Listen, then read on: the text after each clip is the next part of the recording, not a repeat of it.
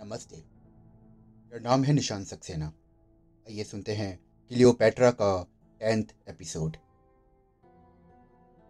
मैं बैठा क्लियोपेट्रा के चेहरे को देख रहा था, जो बेहोशी के कृत्रिम भावों से रहित होकर अत्यंत भोला और नन्हे बच्चे जैसा मासूम नज़र आ रहा था। अपने ही ख्यालों में डूबते भविष्य के खुशनुमा इंडोलों पर सवार सहसा मैं क्लियोपेट्रा के चेहरे पर झुका और उसके होठों पर अपने होठ रख दिए। तभी वो कुनमुनाई और आश्चर्य और भय के मिले जुले भाव लिए मुझे घूरने लगी। मैं मैं कहाँ हूँ? क्या हम उस खूनी घाटी के बाहर आ गए हैं प्रिय हार्मिसिस? हाँ। उफ, गुलाम का वो दुखद अंत। हे मेरे देवता कैसा भयंकर दृश्य था वो। मुझे यहाँ से जल्दी दूर दूर ले चलो। मेरा कंठ सूख रहा है। मेरा सहारा ले लो। घबराने की कोई बात नहीं, सामने देवी का मंदिर है। उसके निकट से बहने वाली नहर का पानी इतना मीठा है कि पीते ही तखान काफूर हो जाएगी। ओह, जल्दी करो। मेरे कंधे का सहारा लेकर वो उठ खड़ी हुई और उसी प्रकार से आगे बढ़ने लगी। तत्पश्चात हम देवी मंदिर के निकट बह रही नहर तक पहुँचे। हमने पानी पिया और पानी पीने के बाद सचमुच लियोपेट्रा चैतन्य हो गई। एक दिन शर्मन से मेरा सामना हुआ। वो भ्रकुटी चढ़ाकर बोली ओ तो आप अयाशियों के दायरे में इतना बढ़ गए हैं कि महल से बाहर जाना और पाप का आनंद लूटना, अब आपको इसमें कोई शर्म नहीं आती? शारमान, फिर तुमने मिलते ही बेसिर पैर की बातें करना शुरू कर दी। मुझे बहुत देर तक घूरती रही। मैं किसी आवश्यक काम से, इस कृंदिया से बाहर गया हूँ, गई हुई थी, तब मैंने देखा और ये काम इतना गुप्त था कि उसे तुम और किलोपेट्रा ही कर सकते थे। वो भी शहर से दूर एकांत वादियों में। ओ तुम्हारा मस्तिष्क विक्षिप्त हो चुका है, शारमन। मैं किलोपेट्रा के साथ उस महत्वपूर्ण वस्तु की तलाश में गया था, जिसके बूते पर हम एंटोनी को परास्त करके मिस्र को खुशहाल बना सकते हैं। वाह, फिर तो तुमने एक और निरर्थक मेहनत कर डाली। तुम यकीन करो या ना करो, एंटोनी जल्दी ही यहाँ आएगा। तुम उसे रोक ना सकोगे। और तुम, मिस्र के फिरौन नहीं, वरन एक गुलाम होकर कर भी क्या सकते हो? हम्म। ओ, ये सब मैं नहीं, वरन क्लियोपेट्रा करेगी। वो तो मिस्र की महारानी के रूप में सिंहासन रूढ़ है ना? हम्म। जिसके बूते पे तुम इतना दम भर रहे हो, वही क्लियोपेट्रा स्वयं एंटोनी को आमंत्रित करेगी। देख लेना। असंभव। मैं दृढ़ लहजे से गुर्राया क्लियोपेट्रा एंटोनी को अपना दुश्मन मानती है। वो एंटोनी और उसके क्रूर सैनिकों को मिस्र की धरती को रौंदने की इजाज़त कभी नहीं देगी। हम्म ठीक है। समय काटने और तबियत बहलाने हेतु ये विचार बहुत अच्छा है ठीक भिकमंगे द्वारा ये कल्पना में लड्डू खाने जैसा है। पर उस खूबसूरत नागिन का नशा चढ़ चुका है। तुम चोट खा इंसान हो और यही सोच सपी सकते हो। जितने सपने देखने की सामर्थ्य हो, देख लो हार्मेसिस वो समय दूर नहीं, जब चारों खातने चित्त, तुम यथार्थता के ठोकर धरातल पर आकर गिरोगे कहने के बाद शारमन चली गई, और दूसरे दिन मैं अचानक से चौंका। दिन रात मुझसे चिपकी रहने वाली क्लियोपेट्रा ने सूरत भी ना दिखाई, और ना ही मुझे बुलाया था। दूसरे दिन मैं उसके शयन कक्ष में गया तो वो अपने गुदगुदे बिस्तर पर क्रोध से बैठी हुई थी। उसके अनमने भाव से मुझे बैठने को कहा गया। मैं बैठकर उसका चेहरा देखने लगा और जब मुझसे रहा ना गया तो मैंने इधर उधर की बातें करनी शुरू करी। तो उसने मुझे अच्छी खासी डांट पिला दी। उसने मुझे एक अच्छी खासी डांट पिला दी। तुम्हें मित्र और मिस्त्रियों का रोना और रोने के अतिरिक्त कोई और काम नहीं है क्या? मुझे वेलस को उत्तर देना है। इसके बाद ही हम कोई बात करेंगे। ओ वेलस से तरतीस आने की बात करोगी ना? मैं कैसे मालूम? शारमन ने मुझे बताया था। ओह उसका ये दुस्साहस के मेरे रहस्य तक तुमको पहुँचाए? खैर, कोई बात नहीं। जाओ, कल बात करेंगे। जो पेट्रा मैं तुमसे कुछ और कहने का इच्छुक था। क्या कहना चाहते हो? यही कि हम विवाह बंधन में कब बनेंगे? पति पत्नी के रूप में हम कब घोषित होंगे? पति बनने के लिए घोषणा ज़रूरी है क्या? अब तक तुम्हें वो सब हासिल नहीं होता रहा जो एक पति को होता है? ओ मैंने ऐसा कब कहा? किंतु इस बारे में केवल हम दोनों ही जानते हैं, जबकि शादी के बाद हम दोनों राजगद्दी संभालने के साथ साथ एंटोनी को भी बर्दाश्त कर सकेंगे। और मनकूरा के खंजाने की बची संपत्ति मिस्रवासियों के कल्याण खर्च करेंगे। अच्छा। अगर तुम ऐसा ही चाहते हो तो कल वेलस को टका सा उत्तर देने के बाद हम शादी की घोषणा कर देंगे, जिससे कि तुम फिरौन के अधिकार से अपनी सैन्य शक्ति एंटोनी के टकराने के लायक बना सको। अब तो संतुष्ट हो ना? Oh, Cleopatra. वेरी प्यारी क्लियोपेट्रा। तुम कितनी अच्छी हो। और फिर उस दिन मैं लौटा तो कल्पनाओं के परों पर सवार था। शाही दरबार खचाखच भरा हुआ था। विशेष दिन क्लियोपेट्रा के लोगों के बैठने के अतिरिक्त और भी व्यवस्था करवाई गई थी, जिससे कि दरबार काफ़ी विस्तृत और दृष्टिग्रत लग रहा था। दासों की पंक्तियों में खड़ा प्रफुल्लित मन से क्लियोपेट्रा के जवाब का इंतज़ार कर रहा था। साथ ही एक और बैठे वेलस को बार बार देख रहा था कि जिसे लोहे जैसा तख्त जवाब प्राप्त करके अपने टके से मुँह लौटना था। साथ ही अपने फिरौन घोषित किए जाने की खुशी का तो कहना ही क्या था? अब वो समय दूर ना था जब क्लियोपेट्रा मेरी शादी की घोषणा करने वाली थी। मैंने शारमन की तलाश में दृष्टि उठाई तो आश्चर्य से भर उठा। वो वहाँ ना थी। वेलस बार बार क्लियोपेट्रा की ओर देखते हुए उससे बोलने की प्रतीक्षा कर रहा था। उसके चेहरे का रंग बार बार बदल रहा था। उस समय जब लोग उसके उत्तर की बेताबी से प्रतीक्षा कर रहे थे, सहसा क्लियोपेट्रा उठी और अपने व्यक्तिगत कक्ष में चली गई। सबकी जिज्ञासु दृष्टि उस दरवाजे पर जमी रही। थोड़ी देर बाद जब वो लौटी तो शारमन उसके साथ थी। बार उसकी आँखों में विचित्र सी चमक थी। गर्दन गर्व से तनी हुई थी।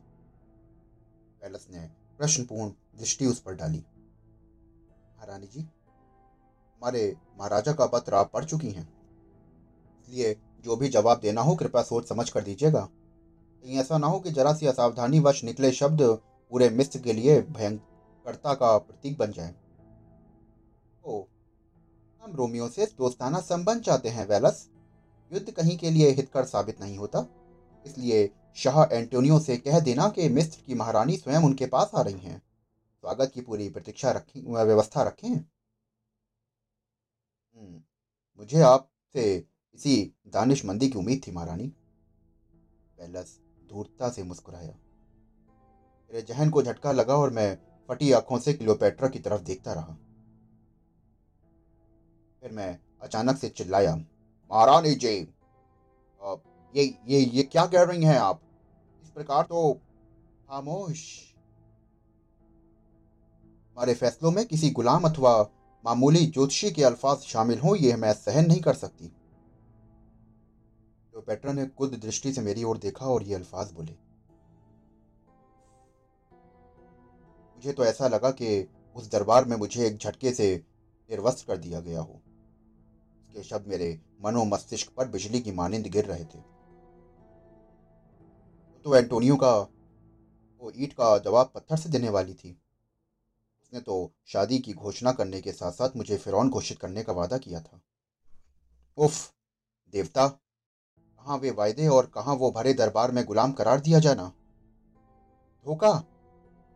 मेरे मस्तिष्क में गूंज गया था ये धोखा। तभी भी मेरी दृष्टि शारमन की ओर उठी।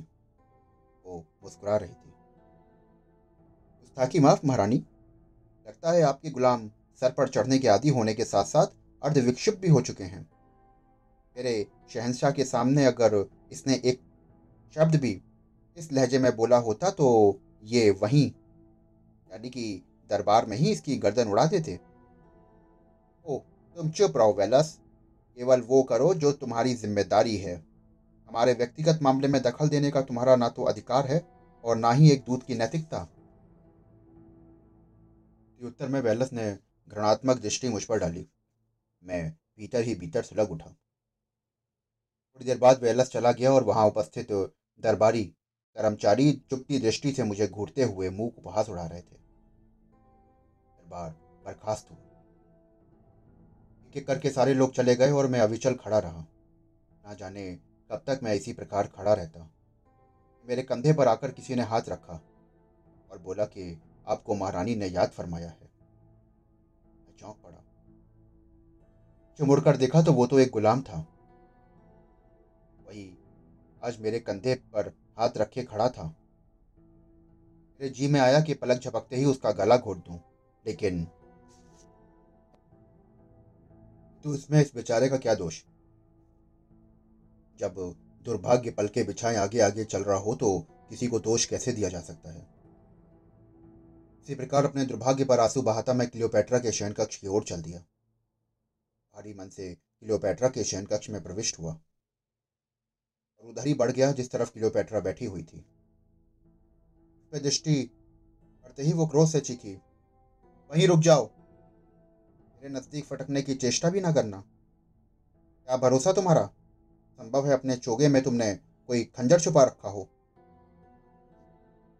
समझ में नहीं आता कि मेरे वैलस की वार्ता के मध्य बोलने का दुस्साहस तुमने किया कैसे? क्या समझने का भ्रम पाले हो तुम अपने को आपको?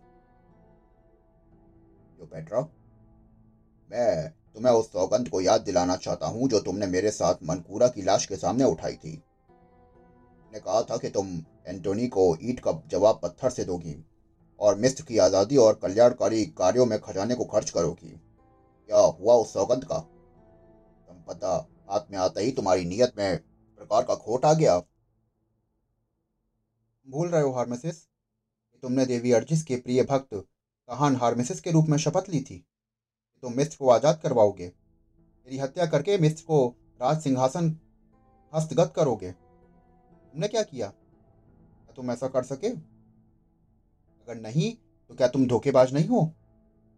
पूरी मिस्र की जनता की पीठ में तुमने छुरा नहीं बोका मेरे पास पूरे मिस्र के पास तुम्हारी धोखेबाजी का सबूत है, जबकि मेरे विरुद्ध तुम्हारे हाथों में कौन कौन से साक्ष्य हैं? सबसे बड़ा साक्ष्य तो यह है कि तुम उस रोबी योद्धा एंटोनी से मिलने जा रही हो। इसके विरुद्ध तुमने युद्ध का ऐलान करना चाहिए था। और तुमने मुझसे यही वादा किया था। तुमने मनकूरा का खाजा, खजाना हासिल करने के वक्त शपथ ली थी कि वो अकूत संपदा तो मिस्र की जनता की भलाई पर खर्च करोगी। तो तुम्हारे गले में उन्हीं हीरो का हार ये साबित कर रहा है कि तुम धन को किस प्रकार खर्च करने वाली हो। विगत रात तुमने मुझसे शादी की घोषणा का वचन दिया था।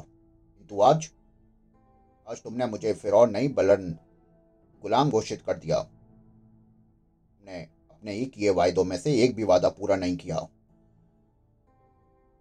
ओ, हार मिसेस, अगर मैं तुम्हारी शादी वाले दुस्वप्न को मान भी लूँ तो जरा मुझे ये बताओगे कि शादी है क्या? क्या परिभाषा है इसकी? यही ना कि एक सामाजिक बंधन की परिभाषा है उसकी। यही ना कि एक सामाजिक बंधन के बाद औरत सदा सदा के लिए अपने पति की गुलाम बनने के लिए बाध्य हो जाया करती है। विश्व की सबसे खूबसूरत मिस्र की रानी चुपचाप इस मूर्खतापूर्ण बंधन को स्वीकार कर लेगी। शादी करना, शादी करके बच्चे पैदा करना, ये सब साधारण औरतों के काम हैं। और रहा महारानी क्लियोपेट्रा का तो वो दो ही चीज़ों से चिड़ती है। प्रथम मौत और द्वितीय शादी। मौत कम से कम शांति की नींद तो सुलाती है।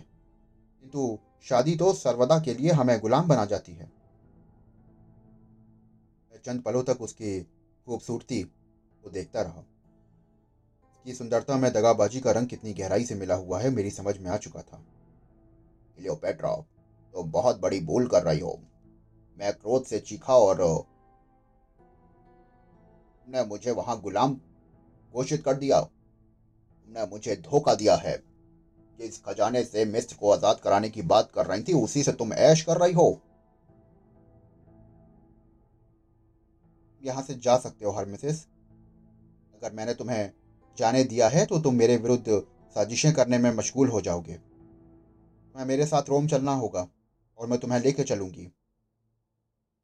इतना कहते ही उसने ताली बजाई। काल कई दास दासियों के साथ शारमन ने भीतर प्रवेश किया। के पीछे काले दैत्यकार सैनिकों का एक दस्ता था। मुश्कें कस लो इस पापी की। आदेश पाते ही सैनिकों का सरदार मयान से तलवार खींचकर मेरी ओर बढ़ा। मैं बुरी तरह बिफरा हुआ था। इतनी सारी दुर्भाग्यपूर्ण दुश्वारियों के कारण जीवन के प्रति मेरा मोह भंग हो चुका था। सैनिक सरदार ने आगे बढ़कर तलवार की नोक मेरे सीने से सटानी ही चाहिए थी। कि मैंने उसकी नाक में एक प्रचंड घूसा मारा। फर्श से टकराता हुआ वो उछली गेंद की तरह हवा के ऊपर उठकर नाचा और नीचे आते ही मेरे पाँव के ठोकर उसके सीने पर जमा दी। वो टकरा गया। फर्श पर गिरा और फैल गया। दूसरे सैनिक ने अपने सरदार का ये अंजाम देखा तो आँखों से क्रोध की चिंगारियाँ बरसाता मेरी ओर बढ़ लपका। मैंने निकट खड़े एक सैनिक की कमर से तलवार खींची और उसके सीने में भोग दी। सा तीसरा आगे बढ़ा तो मैंने उसकी गर्दन धड़ से अलग कर दी। चौथा, पांचवा, छठा, वहाँ जितने भी थे मैंने सबको मार डाला। दास दासियाँ मेरा विकराल रूप देखकर चीखते हुए भागने लगे। भी सैनिकों का एक बहुत बड़ा सा दल अंदर प्रविष्ट हुआ। उन्होंने प्रवेश करते ही मयान में से तलवार खींची और मुझे घेरते हुए मेरे ऊपर झपट पड़े। उनके इरादे खतरनाक थे। मैं समझ चुका था कि उनके हाथों से बचना नामुमकिन था। भी मैंने लड़ते लड़ते मर जाना श्रेयस्कर समझा। मैं मुकाबला करते करते लहूलुहान हो उठा। आगे वाले सैनिक पर तलवार वार करने के लिए मैं अभी झपटा ही था कि एक कंधे से मेरे कंधे पर एक तलवार टकराई। एक सैनिक ने पीछे से मुझ पर वार किया था। मुझे चक्कर सा आया और मैं फर्श पर गिर पड़ा। सैनिक द्रुत गति से मुझ पर झपटे। किंतु ऐसे पहले कि वो लोग मुझ पर जानलेवा प्रहार करते, शारमन की तेज आवाज़ गूंजी। दुष्टो, सब मिलकर एक अकेले आदमी को मार रहे हो? शर्म नहीं आती? अगर मर्द हो तो एक एक करके लड़के दिखाओ। जरा देखू तो किसमें कितना दम है। सैनिक ठिठक गए। शारमन ने मेरा सर अपनी गोद में रख लिया और लहू को रोकने का सफल प्रयास करती रही। मैंने झिलमिलाती आँखों से उसकी तरफ़ देखा। जो बैठा खूनी दृष्टि से हम दोनों को घूर रही थी। वो औरत मेरे खून की प्यासी हो रही थी, जिसने मेरी बाहों में ना जाने कितनी रातें बिताई थी। पेट्रा मुझे जान से मार डालो, मैं अब नहीं जीना चाहता। तुम मेरी बीच में क्यों आई, शारमन? मेरे सैनिक तुम्हें भी समाप्त कर सकते हैं। क्या तुम्हें प्राणों का मोह नहीं? इतने सारे लोग मिलकर एक अकेले निशस्त्र व्यक्ति पर वार करें तो प्राणों का भय करना उचित भी नहीं लगता। मैंने इकट्ठे इतने सैनिकों को एक योद्धा पर वार करते देखा तो स्वयं पर काबू न रख सकी। वास्तव में ये योद्धा है। इसे मेरी आँखों के सामने लेके आओ और अपनी शरण में रखो। मरने या स्वस्थ होने से पूर्व मेरी आँखों के सामने मत आना, हार मिसेस। जाओ, ले जाओ इसे। इसके बाद क्या हुआ मुझे याद नहीं। उसी दिन मुझे अर्धमूर्छित अवस्था में किसी औरत का झिलमिलाता उदास चेहरा नज़र आता। पश्चात एक खुरदरा प्रभावशाली चेहरा दृष्टिगत होता। फिर एक दिन मैं तनिक चैतन्य हुआ तो मुझे एक परिचित चेहरा अपने चेहरे पर नज़र आया। कि शरीर की खुशबू और नरम नरम मादा के स्पर्श से जाना कि वो क्लियोपेट्रा थी। वो मेरे होठों को चूमते हुए बुदबुरा रही थी। जाओ हर मिसिस, इस दुनिया से विदा हो जाओ। देवताओं ने सब कुछ तो सिखाया, बताया, किंतु किसी नारी के उलझे चरित्र के बारे में तुमको ना बता सके। नारी स्वभाव से अपरिचित रहे तुम। मैं जानती हूँ बोले आदमी, कि तुम मुझसे प्रेम करते हो। अच्छा प्रेम, पर मैंने तुम्हारा अपमान किया। बार बार तुम्हारा जी दुखाया। ये मेरी विवशता है प्रिय। मैं किसी के प्रति वफादार नहीं हो सकती। एक दिन सीजर की भी मेरे सन्मुख यही दशा हुई थी। राजनीतिक स्वर से पीड़ित मेरा दिल एक ऐसा अभेद्य किला बन चुका है जिसमें लाखों प्रयासों के बाद भी कोई प्रवेश नहीं होना चाहता। ना ही हो सकता है। संभव है देवता, मेरी इन तमाम बेवफाइयों का बदला तुम रूहानी दंड से लें। लेकिन अभी के लिए अलविदा। वो उठी और शर्मन ने वहाँ प्रवेश किया। तुम हार्मेसिस को बचा ना सकी। जीवित लाश में तब्दील हो गया है ये।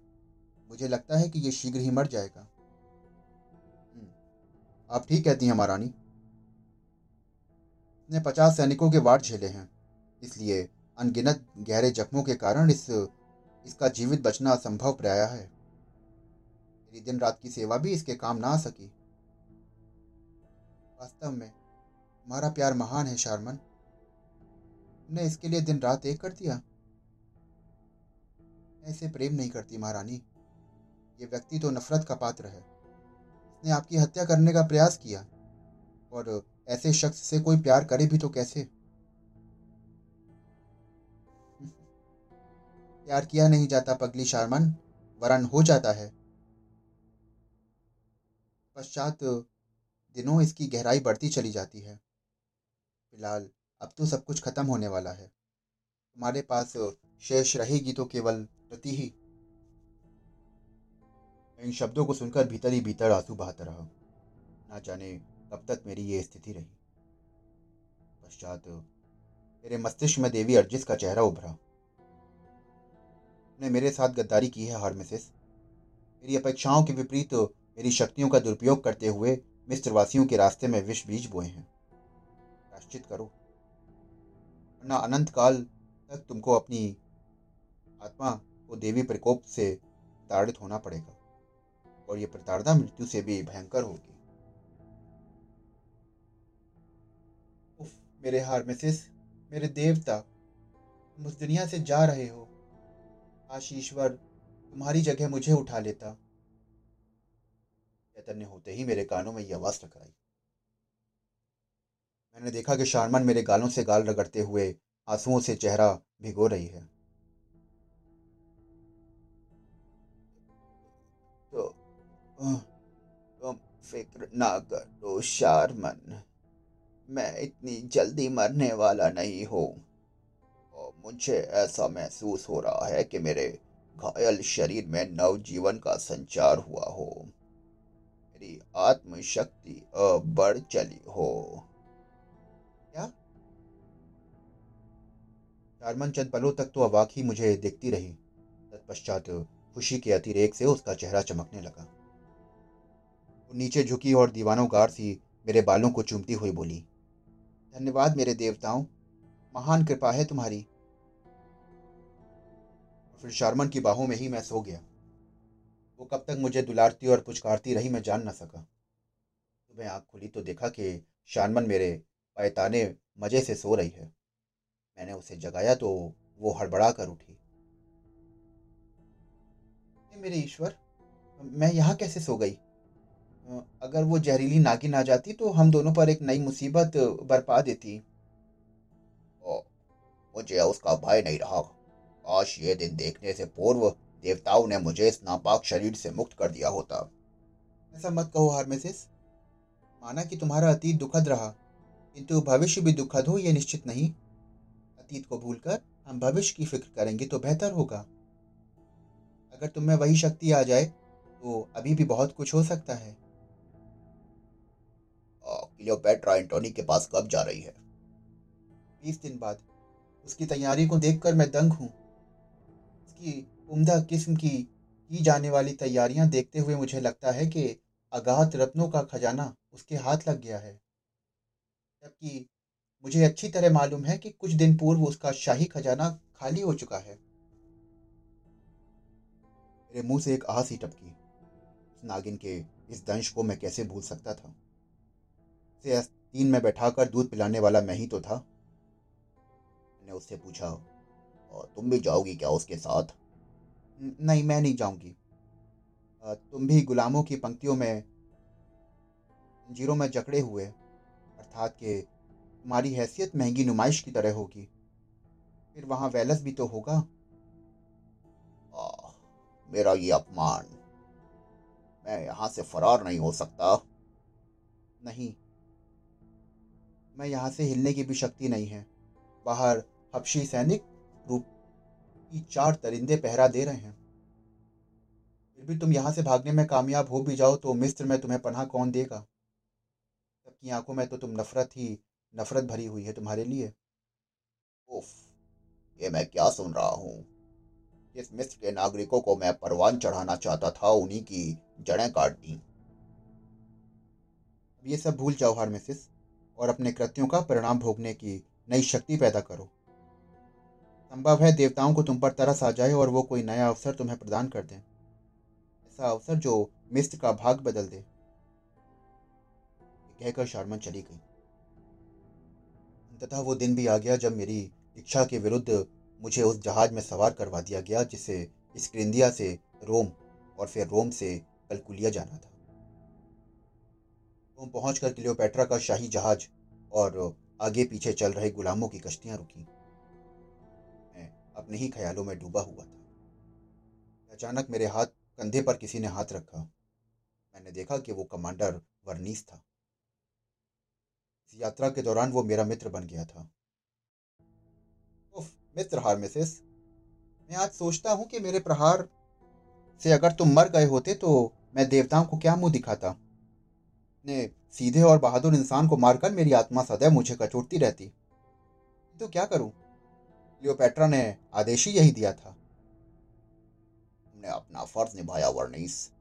इसमें तुम्हारा क्या दोष? और फिर, सर्वप्रथम घूसे का प्रहार तो मैंने ही किया था ना? वो घूसा ओ मेरे देवता, मैं आज तक नहीं भूला हूँ उसे। सचमुच, गजब की शक्ति है तुम में।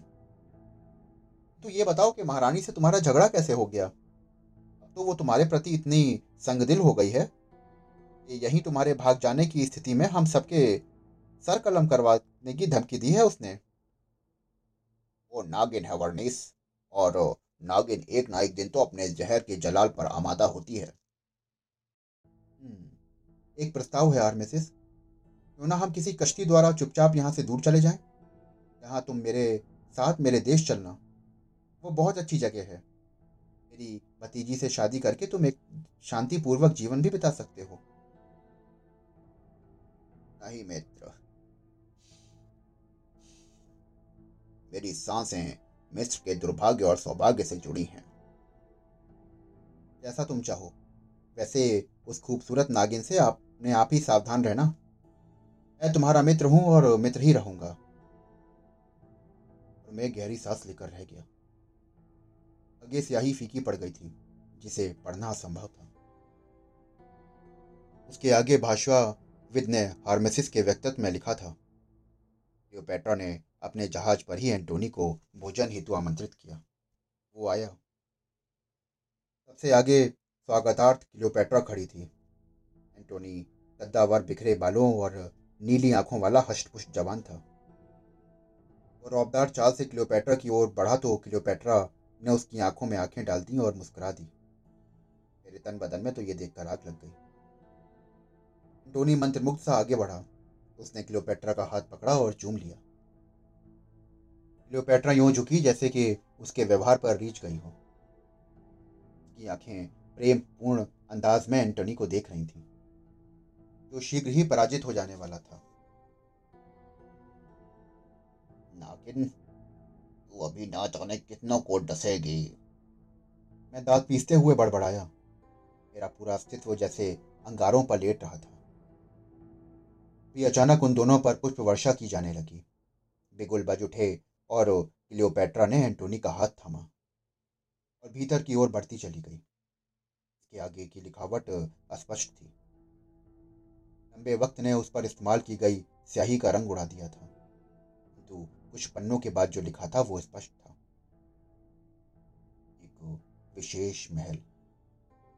सारी महँगी सुख सुविधाओं से सुसज्जित खुशबुओं से महकता और दमकता। उसी में क्लियोपेट्रा को ठहराया गया था। प्रथम रात्रि को ही क्लियोपेट्रा ने एंटोनी को रात्रि में भोजन पर बुलाया। मैं शारमन के साथ गुलामों की तरह क्लियोपेट्रा के सिंहासन के पीछे खड़ा था। दोनों खाने के बाद घंटों प्रेमपूर्ण बातें करते रहे और मैं खड़ा सुलगता रहा। शनह शनह दोनों इतने करीब आ गए कि एक दृष्टि डालने पर कोई भी नहीं कह सकता था कि वे आपस में प्यार करते तीसरी रात भी वही सब चल रहा था। एंटोनी अपने बहादुरी के किस्से सुना रहा था।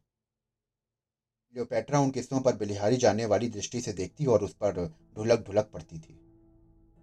मेरे लिए ये सब असह था। ही मन मैंने फैसला किया कि आज की रात्रि इसकी अंतिम रात्रि होगी। कल क्लियोपेट्रा को जान से ही क्यों ना मार दें? पर मैं उसके लिए ये काम नहीं करूँगा। ऐसा एंटोनी ने पूछा, महारानी, ओ मेरी प्रिय महारानी, इतनी अगाध संपदा आपके पास कहाँ से आई?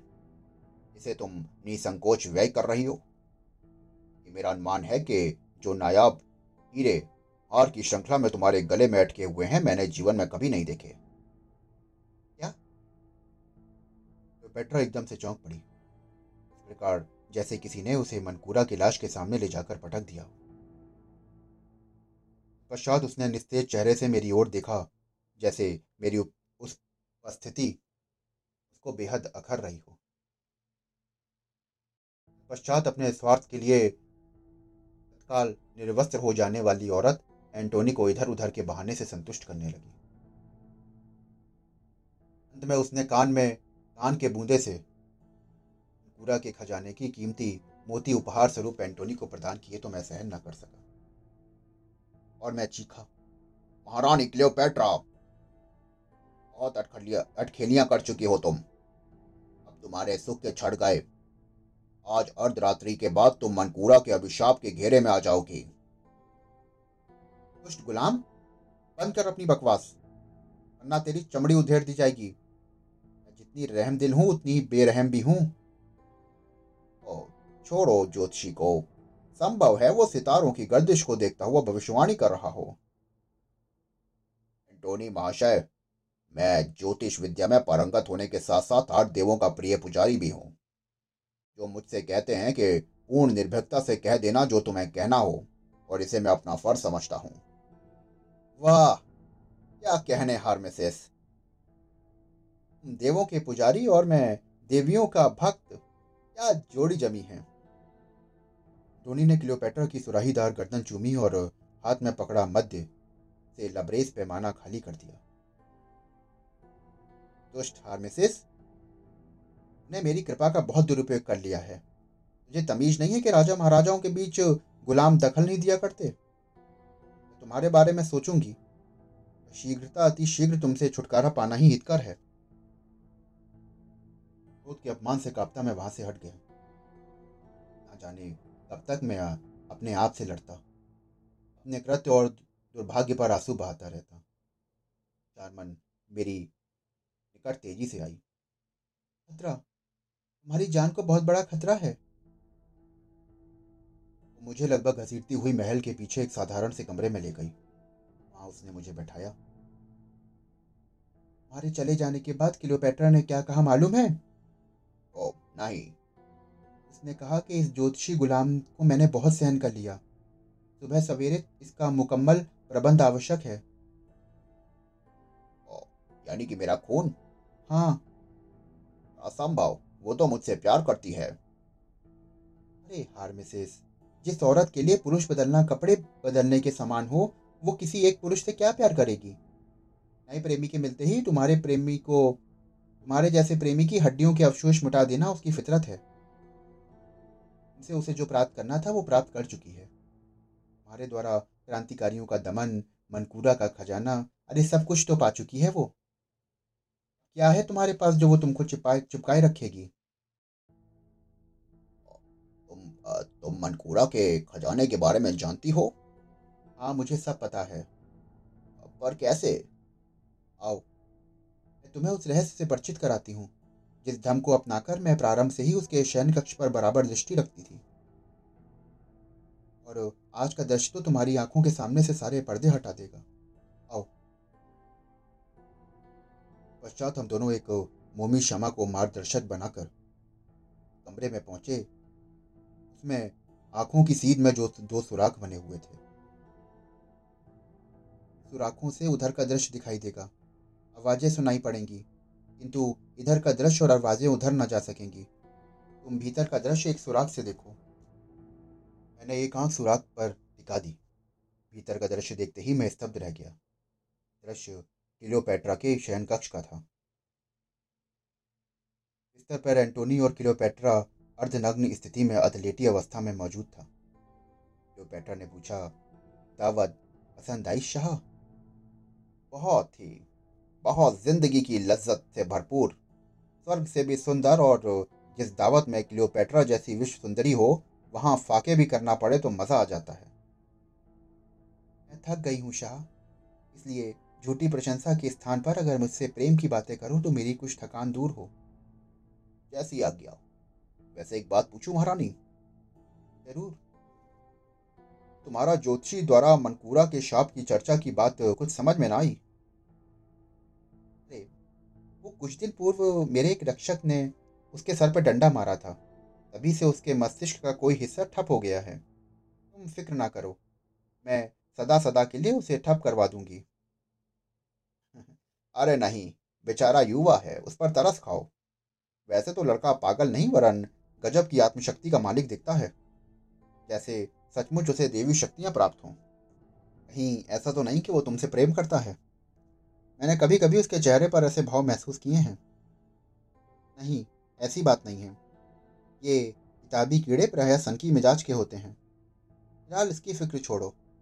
सुबह सवेरे ही उसे ठिकाने पर और हाँ अर्धरात्रि हो गई है। हाँ हाँ। और हाँ एंटोनी, वो जादूगर भी है और तांत्रिक भी। तो उसका मस्तिष्क विक्षिप्त है। वो कुछ भी कर सकता है। मुझे कुछ दूर पूर्व ये एहसास हुआ कि जैसे वो हमें घूर रहा हो। ठहरो।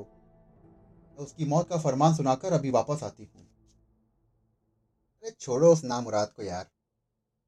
आओ, हम एक दूसरे की बाहों में खो जाएँ। आज से एंटोनी तुम्हारा हुआ। तुम्हारा दास। दास नहीं, रोम के साथ साथ मिस्र का भी फिरौन। अब हम दोनों मिलकर मिस्र का राज चलाएँगे। लेकिन एक समस्या है। क्या हमारी पत्नी कालरा, वो क्या सोचेगी? वो एक बहादुर की पत्नी है। और बहादुर की पत्नी ऐसे प्रेमिकाओं के आपसी संबंध में एतराज़ नहीं करती हैं। और फिर तुम तो मात्र एक एक हो जिसका कोई हरम तो नहीं खोल रहा मैं। तो तुम बताओ कि क्या तुमने अपने दास एंटोनी की झोली में अपने प्यार के फूल डालो डाले हैं या नहीं? ओ, मेरा जीवन तो तुम्हारे लिए ही शायद शेष था प्रिय। एंटोनी हम बार किसी पुरुष के चरणों में सर्वस्व न्यौछावर कर देने का समर्पण भाव मुझमें जन्मा है। फिर वो दोनों आलिंग आलिंगनबद्ध हो गए।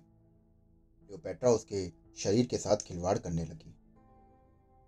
ऐसा कहेंगी रामजादी ना जाने कितनों से प्यार करेगी। इतने लोगों के सामने निर्वस्त्र होकर कहेगी कि मेरा शरीर पवित्र है। चारमन ने जले भुले स्वर में मुझसे कहा, हरमसिस, अब इन बातों में क्या रखा है? आओ, वापस चले। मेरी आँखें खुल गई थीं। देर तक मैं यूँ ही सर झुकाए बैठा रहा। मैं अपने आप में लज्जित था। पहली बार मुझसे महसूस हो रहा था कि मैंने मनकूरा की कसम तोड़ इतनी बड़ी गलती की है। मैंने अपना राज सिंहासन खोर दिया। मैं जाऊँ भी तो जाऊँ कहाँ? दोस्तों, अभी आप सुन रहे थे क्लियोपेट्रा एपिसोड नंबर टेन अगर आप ये पूरी कहानी सुनना चाहते हैं तो हमारे चैनल को फॉलो करिए सब्सक्राइब करिए। फिर मिलूँगा आपसे। क्लियोपेट्रा के आगे की कहानी के साथ। शुक्रिया।